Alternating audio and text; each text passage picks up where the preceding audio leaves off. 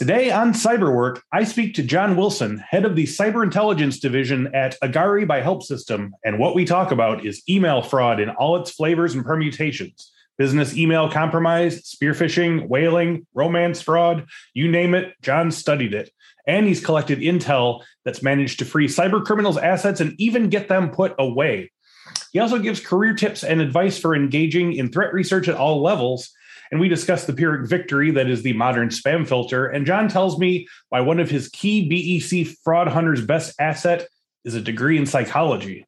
All that and loads more today on Cyberwork.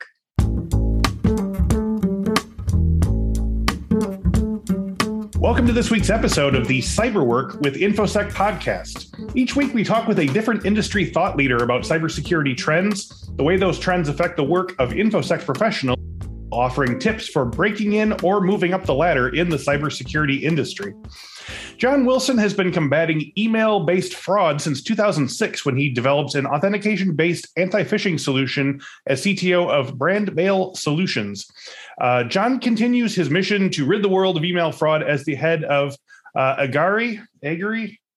Agari. Uh, Agari by Help Systems Cyber Intelligence Division, where he uses active defense techniques to unmask the criminal organizations conducting email based crimes, including business email compromise and romance scams. Uh, John holds a BS in computer science and engineering from MIT. So, John's work as a threat researcher puts him up very close with not only the people who create the hyper specialized email fraud subsections known as spear phishing and business email co- compromise, uh, but also the mechanisms that drive their choice of weaponry. So today's episode is going to focus specifically around BEC, how it works, how to protect against it, and maybe we'll get some stories of some particularly unconventional scams that actually worked. Uh, John, thanks for joining us today. Welcome to Cyberwork. Thank you, Chris. Happy to be here.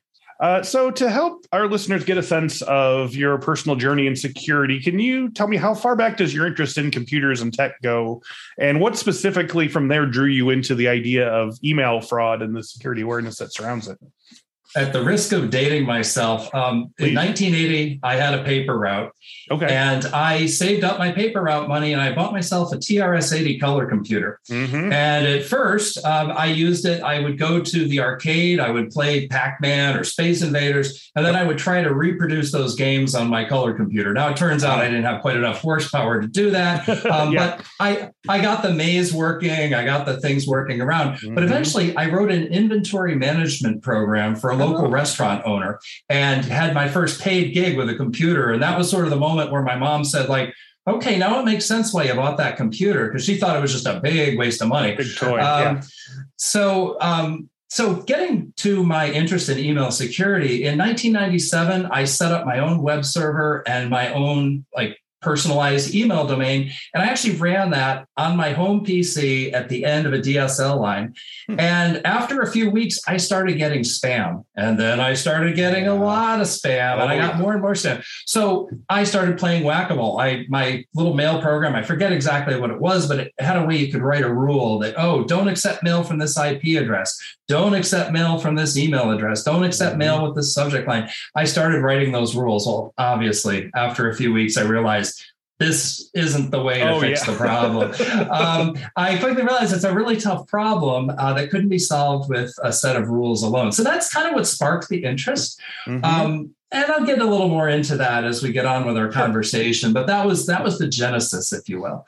Okay, well, that that uh, I want to ask a question that's not on my on my questions here, but I'm I'm curious what you think about um, spam as a phenomenon then versus now. I mean, most people's emails email programs have sort of a built-in spam blocker that's you know so so so so effective.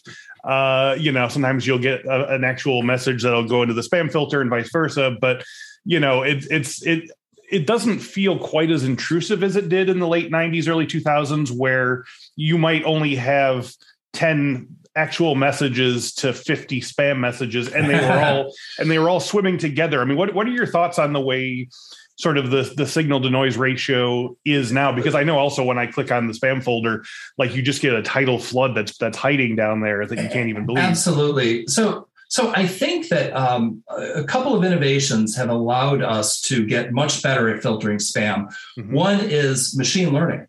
So yeah. you can start to analyze these messages, look for patterns, find similar patterns, and say, okay, well, these were all labeled spam by a user.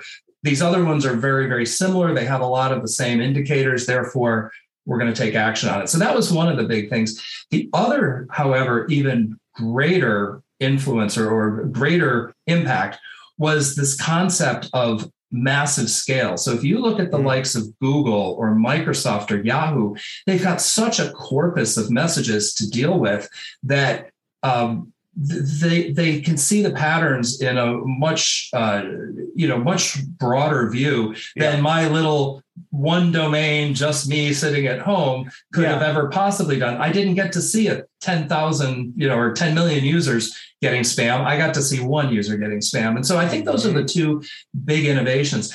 I got to be honest with you though chris. In the last 2 weeks i've seen a slight uptick in both my gmail and my yahoo account letting a few things slip through and getting into the inbox. I don't know what's going on with that, to be honest. Um, and obviously, it's a it's one of these things, you know, that you build a better mousetrap, the mouse gets a little smarter and, a, and, back and I was forth. just say it's an arms race. Yeah, yeah. It yeah. is. It's an arms race, and around and around we go. You can feel someone has has found an advantage somewhere. Um, but yeah, it's also um, uh, again, I don't want to tangent this too far, but I, I love talking about this stuff. But um, uh, you know, I, I, feel like a lot of the old workarounds of spam are are not a thing anymore. Like you would get like a couple of random words at the end of a subject line, or you would get like a proper name, and there were all these these very mm-hmm. sort of cheap sounding uh, you know and it made spam subject lines just look hilariously weird um, and mm-hmm. now it, you know and and sometimes they still do with like different like like fonts and stuff but it is interesting to see that sort of like that evolution of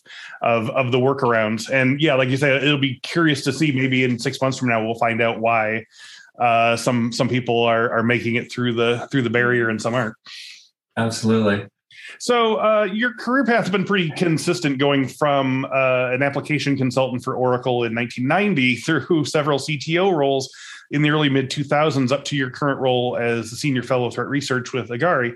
Uh, so your work with Agari and the company's work overall is based around email security. Uh, what specifically around that area of security? Well, you, you talked about it a little bit, but um, like, how did you? What what caused you to sort of continue it, especially within the sort of fraud space? Yeah. So, Chris, for me, it was always very personal. Um, it started with me getting some spam, but I started to realize um, so, so I had received a few phishing emails. And on more than one occasion, I was duped into clicking. Now, mm-hmm. I know enough about technology that once I saw, like, oh, that's not PayPal, I'm not going to put my PayPal credentials in. But it got me realizing, okay, if if I was dumb enough to click, and I know this stuff, I do this stuff for a living, what possible chance does my mom have does, do my brothers my cousins etc mm-hmm. and so i really said you know this is an area where i can actually kind of help people um, do my tiny little bit my tiny little part to make the internet something that i think is uh, just an amazing tool when used for good but it can also be pretty horrific if you don't know what you're doing on there uh, and i figured you know i can't fight every battle there but this email battle is one that uh, i can help people I love that. So that you you're one of our, our guests who really has like a specific mission uh, within their work. It's not just this is fun, but like you, you can oh. see you can see yourself actively like changing changing things for the better.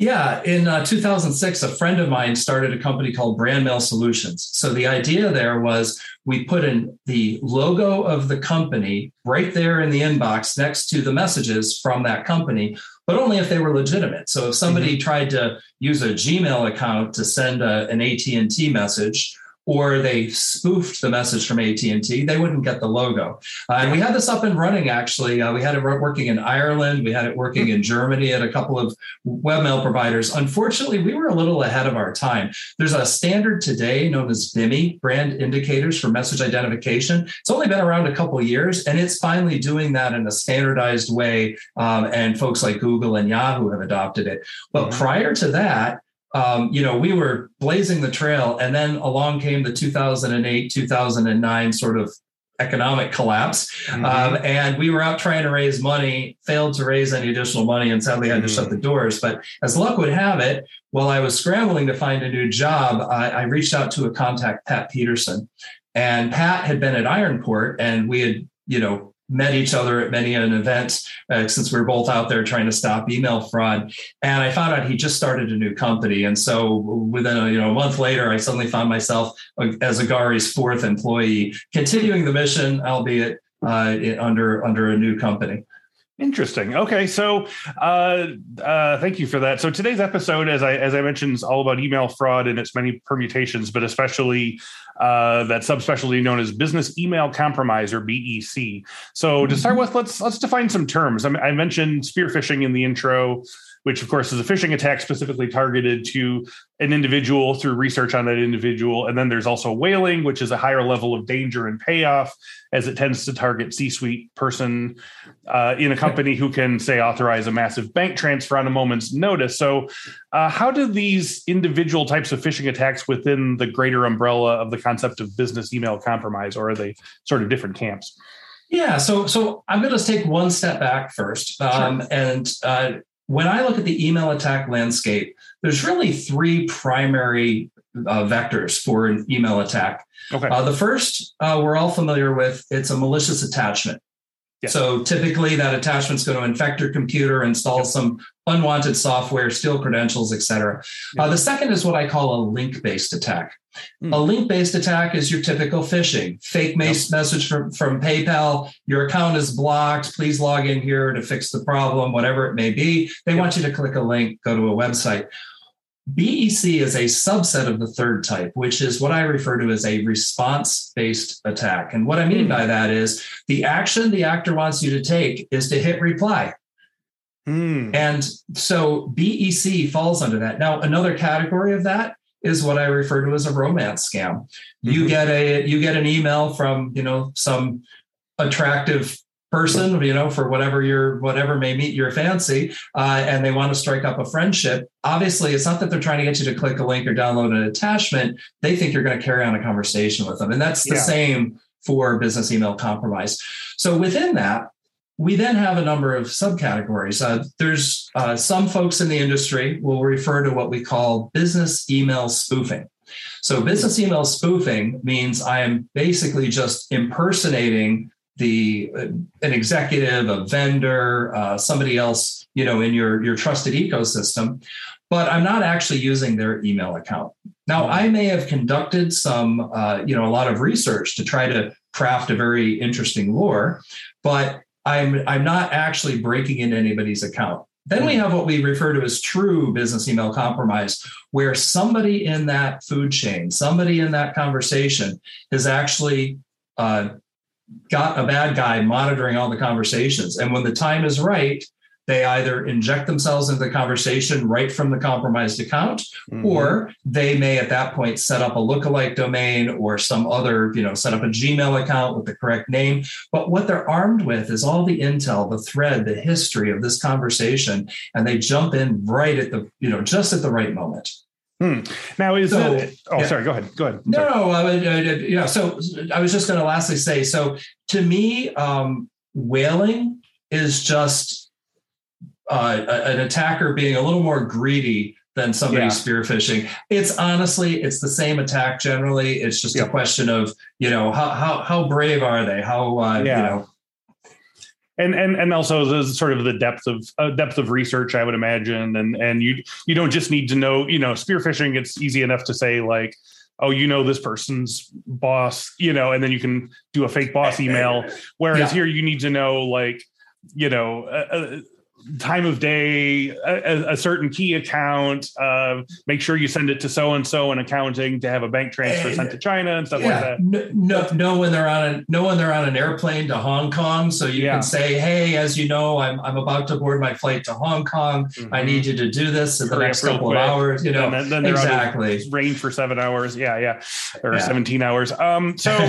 um, is it, it sounds is this still primarily externally based? I mean when i hear business email compromise there's also a sense of is, is, is there a sort of an insider angle ever? Uh, or is this mostly coming from people outside who are able to as you said sort of make their way into the conversation and get you reply? So we do see an insider threat, but typically it's what I refer to as an unwitting insider. What's happened okay. is someone in the company has been co opted by an external party, convincing them that they are somebody they are not mm-hmm. and now getting that person to do their bidding.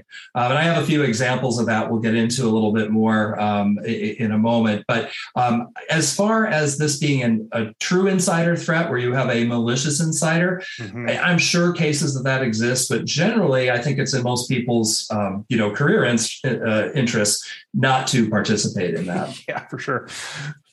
Excuse me. So, um, uh, my next question: be uh, business email compromise. Obviously, has been a problem for a lot of years, and you've been researching it since way back. But um, and I know it's never going to truly go away. But do you have any feeling of whether BEC is a thing that has, you know, the knowledge of business email compromise has reduced the incidents? Is there any kind of learning curve in business, or is it getting worse? And and you know is it i mean obviously it's still possible to know that bec exists and fall for it but like what do, what do you feel about like in terms of like the old days when no one even knew to look for it versus now know to look for it but there's more people doing it yeah, so I, i'll give you one stat: two point four billion dollars, um, according to the FBI and the IC3, uh, were lost in 2021 to business email compromise wow. scams. Um, so uh, that's a high watermark. Uh, it's it's been increasing year over year over year. Now, I believe a lot of that is just that um, a, a, lot of a lot more people are realizing there's good money to be had if you're if you're successful at this. Mm-hmm. And so, a lot of bad actors who perhaps may come from places that um, where they have a good education but they don't have good economic pros, uh, you know prospects. Yeah. And so you know, at the end of the day, they want to feed their family. Mm-hmm. They're going to find a way to do it, even if that, um, you know, involves criminal activity. I, I know people are aware of these scams, and yet no amount of training is going to stop it completely, yeah. um, especially the most uh, sophisticated attacks. And one attack I like to talk about um, that's, uh, I think, really is worth a lot more education is what I call the real estate scam. Okay. So the way the scam works is uh, somebody uh, so so first of all you have to understand most real estate agents are sort of these independent brokers. They're using their personal gmail yahoo et cetera accounts. They don't have some corporate email security layer on top of this or anything. So they get phished out of their credentials. Bad guy goes in and puts a rule in there quietly in their inbox that they just get a copy of every message going to or from this person. Basically, they tap the line, right? Mm-hmm. Now you got a nice a young couple buying their first home, for example.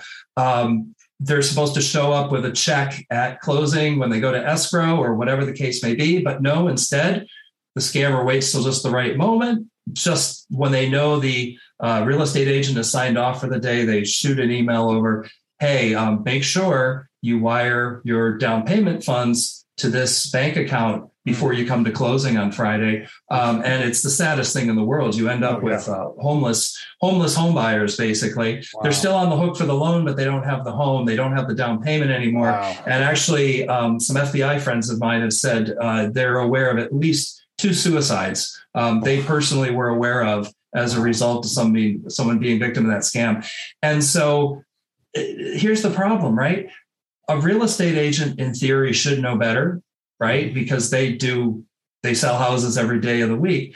You or I buy a home, unless you're a real estate agent on the side, Chris. You and I might buy a home one, two, five times in our entire life, and so you may not know that the scam is out there, that that scam exists. Now, that's an extreme example, sure. but even uh, internally, it's amazing. I, I see people all the time falling for things. I got a call from a company a few years back.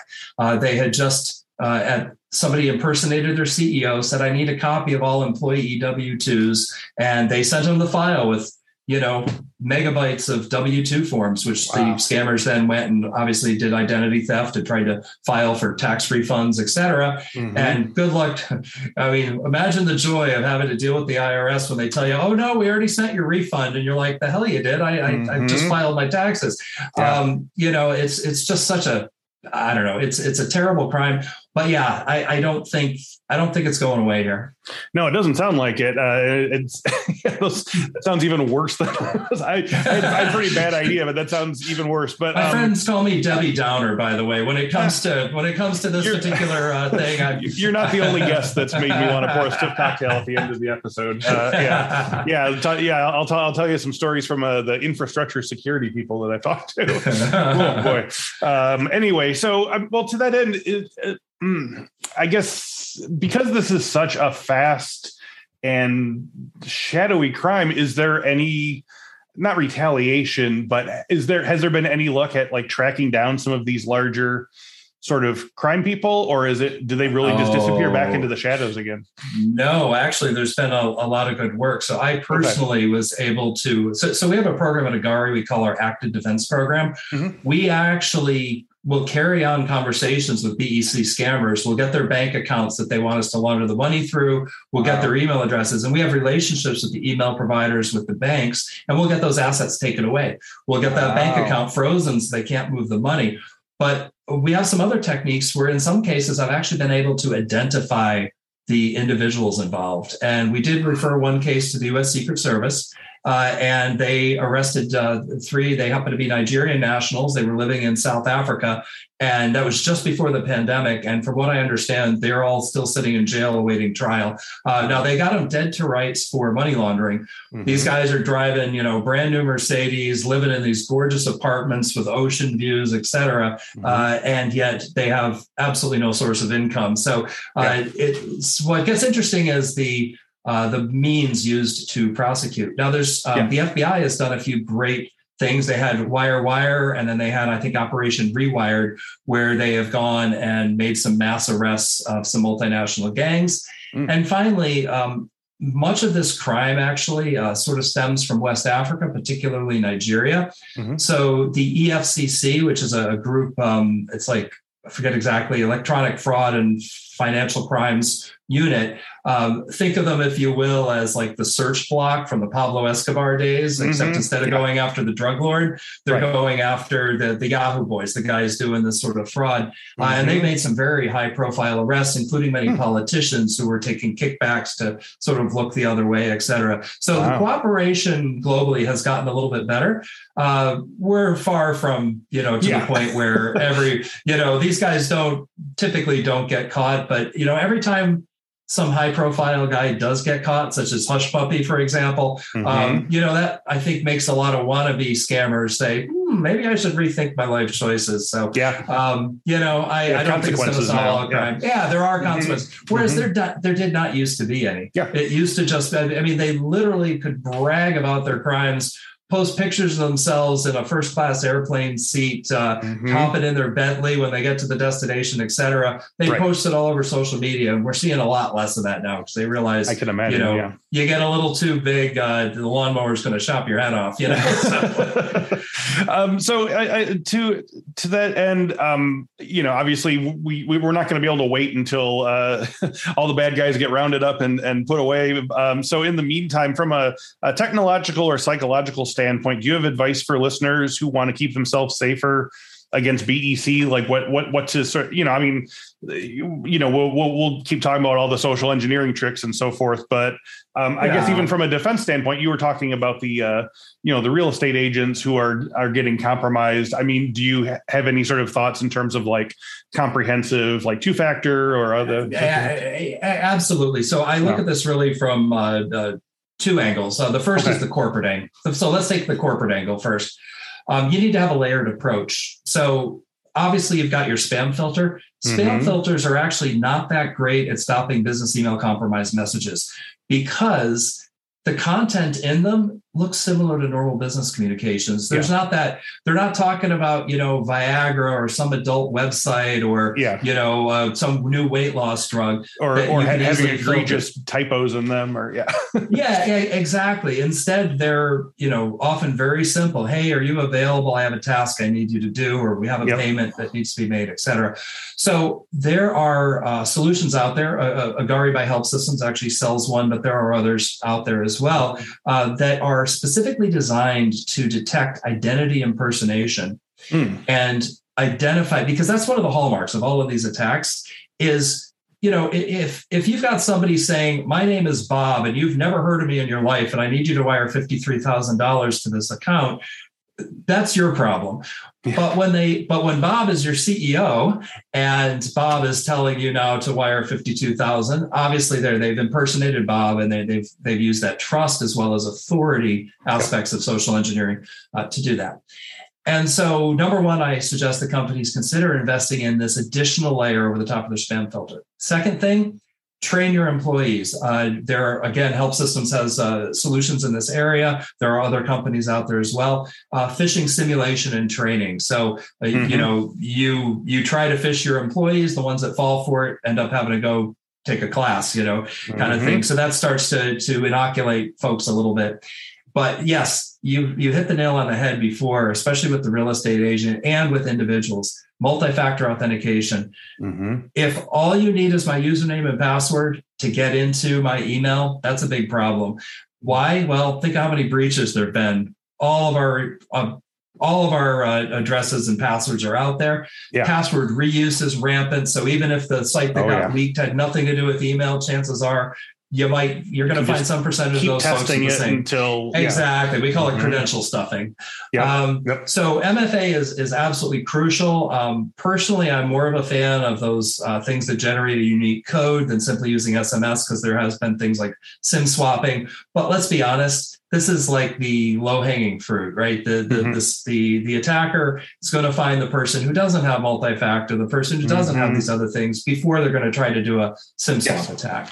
Yeah. So the other thing that's highly effective okay. are just simply internal policies. So, for mm. example, if somebody sends an email to payroll and says, "Hey, uh, can you please update my uh, my my direct deposit account?"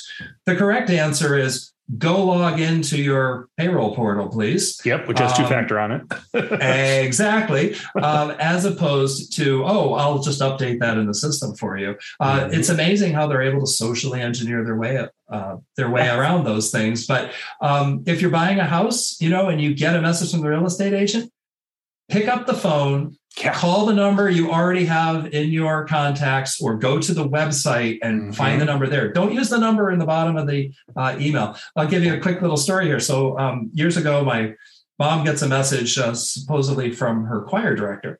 Choir director says, um, "Oh, you should check this out. It's funny. You're going to laugh your ass off. Sorry, your butt off." Um, yeah. Anyway, um, my mom thought it was a little bit weird, so she and she knows what I do for a living. She, oh, my son would want me to double check this. Did she pick up the phone? No, she replied to the email. She said, uh, "Did you really send me this?" Uh, you know, and he's like, "Oh yeah, absolutely. You're really gonna, you're really gonna laugh." She clicks it. Next thing you know, I find all this out because I get an email from my mom with the same document. Hey, check this out. You're gonna laugh your butt laugh. off. Yeah. And yeah. I called up. I'm like, Mom, yeah, um, fell for one. Exactly. Yeah. so anyway, so the point is um, use that second channel. Um, yeah. And again, don't trust the phone number that might be in the email, and definitely don't just reply to the email because you have to assume the bad actor is in that mailbox yeah. and is just as able to respond as the real owner. Mm-hmm. No, I've I got my mom on a, a, on a call me at any hour of any day if something weird comes through. At this point, she just doesn't even use it anymore. I think I've terrified her of the uh, of the possibility, which is just fine as she doesn't need it that bad.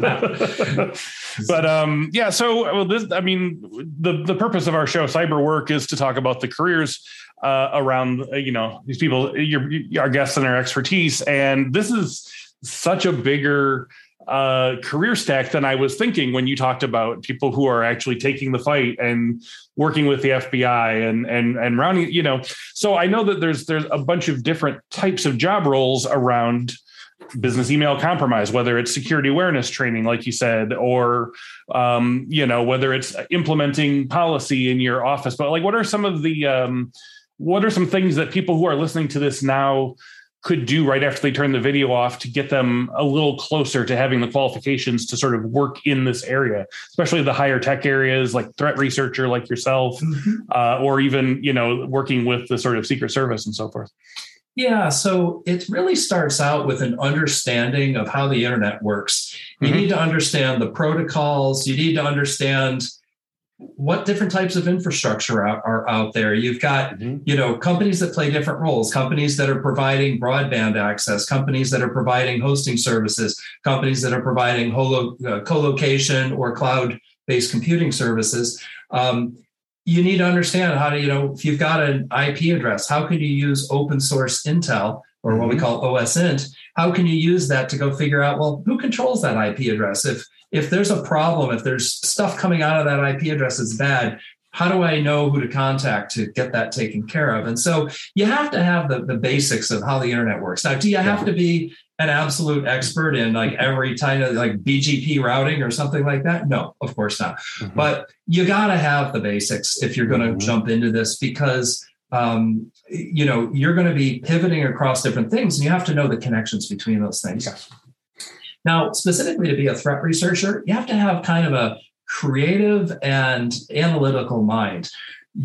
You're never going to have the whole picture put in front of you. I'll give you an example. Uh, we had a guy on my team a few years back. He was actually the guy who found, figured out who the guys were that had stolen uh, from this woman in the romance scam that resulted in that arrest. Mm-hmm he read through. So we had managed to get our hands on the mailboxes uh, that some of these guys were using to do their scams. We had uh, we had worked with the victim and got some bank account information, um, and we were able to call up some friends. In this case, uh, I, I, called somebody over at the Secret Service who has access to the um, to the to the uh, FinCEN database, which is uh, every time there's a a large transaction moving money, I think the limit is $10,000, it gets filed. And specifically, if there's anything that looks suspicious, banks are supposed to uh, file what's called a SAR, a suspicious activity report. Hmm. And I don't have access to that database, but the Secret Service guy did, and he was able to go spider all that out.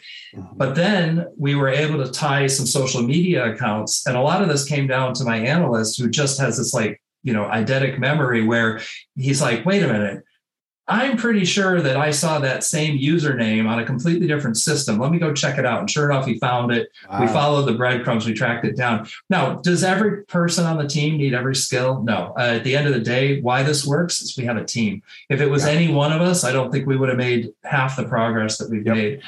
Um, you need to be able to know how to use different tools to sort of visualize data. Um, I'm a very visual person. If I can get something in the right chart or graph, I, am in a much more of a position to start to see the pattern with my eyes. Mm-hmm. Uh, this other guy was actually better with the words. He could just read through 10,000 emails in the space of an hour and be like, okay, yeah, there was an email with this keyword. Go search on it. Oh, yeah, that tied this to this. So, mm. you know, it's a variety of different skills but yeah, the, the, the core of this is uh, first to understand that, and then comes the whole second aspect. Specifically, if you're going to go after business email compromise or other social engineering scams, having a little hint of sort of the psychology of these things, how it works. Yeah, totally. Um, you know, it, it is very helpful. Uh, we used to have a guy on my team. He's uh, long since moved on to to do other things, but he had a degree in psychology. And um, one of the things he always talked about um, through our active defense uh, techniques is if you don't think you're going to get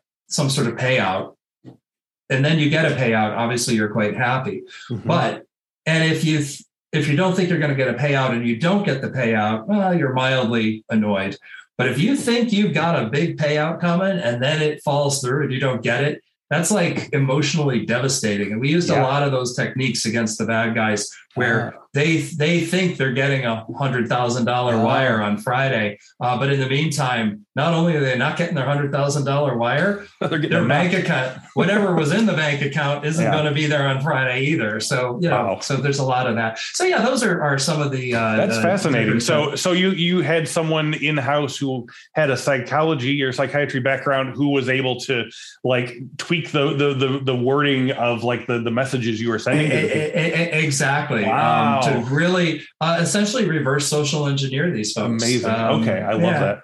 That's mind blowing. Yeah. So, um, okay, so so the next next next stage after that, I mean, uh, you know, I'm I really want to like as much as I can just like put this in the hands of people who are listening to this right now and, and to get into this. So, you know, you can learning can only take you so far. Obviously, uh, you can't just necessarily knock on a door and say, I've learned all this stuff. Give me a mm-hmm. job. Like, what are some ways that people who don't have experience in this field can demonstrate experience until they can, you know, work for a company or be on a team and get real experience. Absolutely. So I look where we source uh, folks for my team. Uh, they come from a number of different places. Uh, it, I've had people join my team from an engineering discipline where hmm. you know they were writing software, so they had the basics under you know basic understanding of the internet. Mm-hmm. Um, and some aspect of it. And then, of course, we were willing to make the leap and give them the additional training they needed. Uh, some of my team has come from some three letter agencies. Uh, it turns out that um, you know the government is pretty good at training people to do this stuff they also yeah. don't pay very well so it's pretty good it's uh, relatively easy to lure folks away after okay. they receive their training yes. Um, you know I, I, guess the other thing of course would be an internship especially for your your younger listeners mm-hmm. um, and, and viewers um, you know, I, I, know a lot of companies are more than happy to bring somebody in as an intern. In fact, we've had several interns that have come through. Uh, after they graduated, we brought them on full time, and eventually they were ready to take the next step in their career, and they moved off to another company where they could, you know, maybe take more of a leadership role uh, in this. Uh, it's like anything, though, Chris. Um, it's getting that toe in the door is so yeah. impossible. But the one upside there is, uh, you know, there's an estimated three million unfilled or unfilled jobs in cybersecurity. Just, mm-hmm. I think, uh, I forget whether that's globally or in the U.S. I think that's just in the U.S. Mm-hmm. Um, so the good news is the the the bar of entering is a little bit lower than it might have been some time ago, um, yeah. simply because the the lack of talent. And you may find uh, there'll be companies willing to, you know, work with you, give you that Take little bit of training you need. Exactly. Yeah, yeah, we're we're hoping so. My my previous guest, Diana Kelly, we had a very long talk about uh, some of the the pipeline issues involved. You know, which is anything from from higher you know HR departments looking for unicorn candidates to not really knowing how to sort of get around the tracking. You know, getting the right keywords in your resume, and it's a whole thing. but you know, I mean, you yeah. know the you know the story. But um, but no, that's this is all very uh, very inspiring and a, a lot larger than I uh, had expected at the front. So uh, as we wrap up today, John, you told us a little bit, but please feel free to tell us more about Agari and some of the services and and research methods you utilize, and also if you have any big projects on the horizon, feel free to uh, promote those as well. Sure. So, um, you know, Agari is in the business of stopping email fraud. We got our start with a, a solution called Agari Brand Protection. Mm-hmm. That solution helps companies implement a standard known as DMARC. What DMARC does is it makes sure that if you own PayPal.com and you're not PayPal, you cannot use that email address. Now, that may seem like very obvious. Mm-hmm. Of course, if you're not PayPal, you can't use PayPal.com.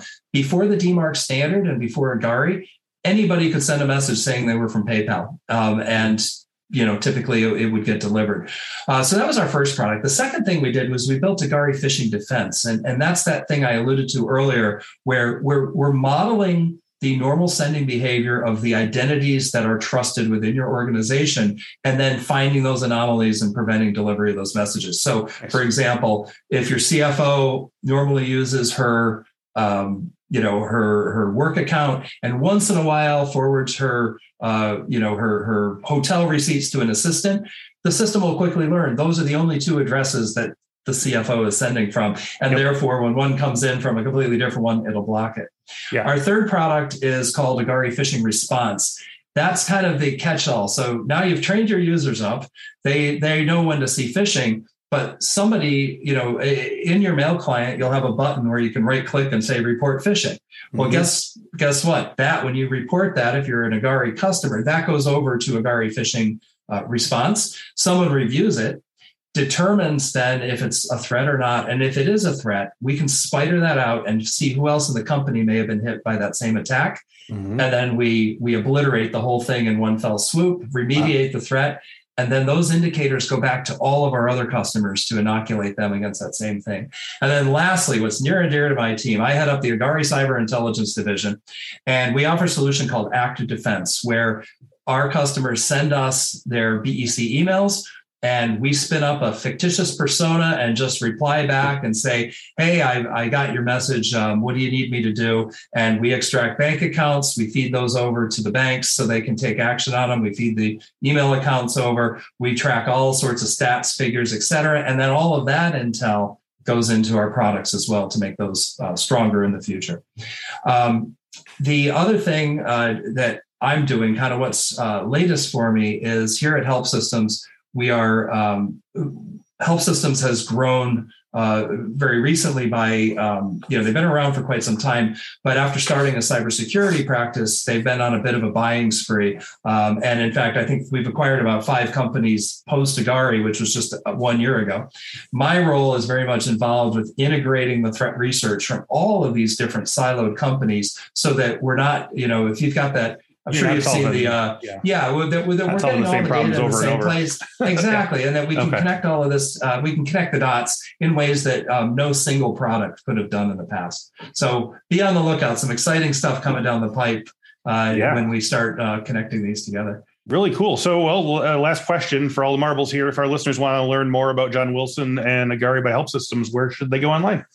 Absolutely. Well, certainly our um, our websites, uh, you know, if you go to agari.com or helpsystems.com, you can learn mm-hmm. all you want about our solutions and such. Uh, one area that I very much encourage people to go to is acid, acid.agari.com. That's where you will find our research reports where we hmm. break apart each of those threat groups I was talking about before, uh, where you can learn their tactics, techniques, and procedures. And you may well say, wow, look at that message in my inbox based on what I'm reading from Agari, yeah, that's this group over here that's doing it. Ah, oh, yeah. they're based they're based here. They use this particular infrastructure. They base mm-hmm. the email accounts like this. Whatever. We have all these different indicators that sort of hmm. help guide us and, and attribute uh, or attribute the uh, attacks to a specific group. So yeah, I very much encourage you to uh, your readers and, and listeners to go there. Um, I think it's uh, um, I, I, think they'll be somewhat entertained because we really kind of walk through the, the, the threats and, and we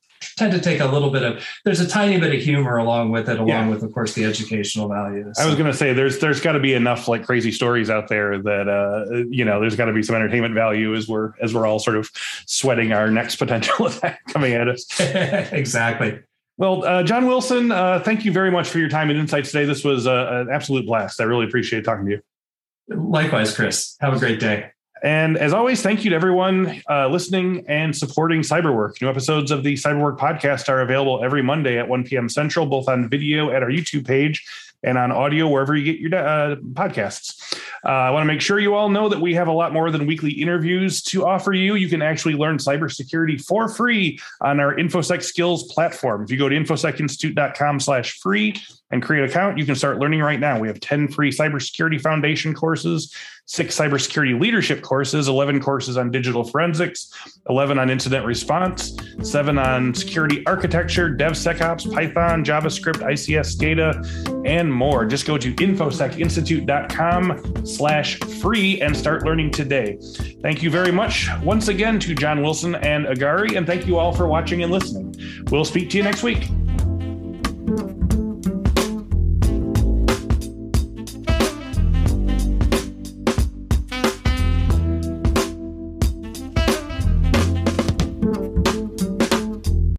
How about some free cybersecurity training resources for you and your team? Just go to infosecinstitute.com slash free to get ebooks, training guides, and more than 100 cybersecurity training courses, all free for CyberWork listeners. Go to infosecinstitute.com slash free and start learning crucial new skills today.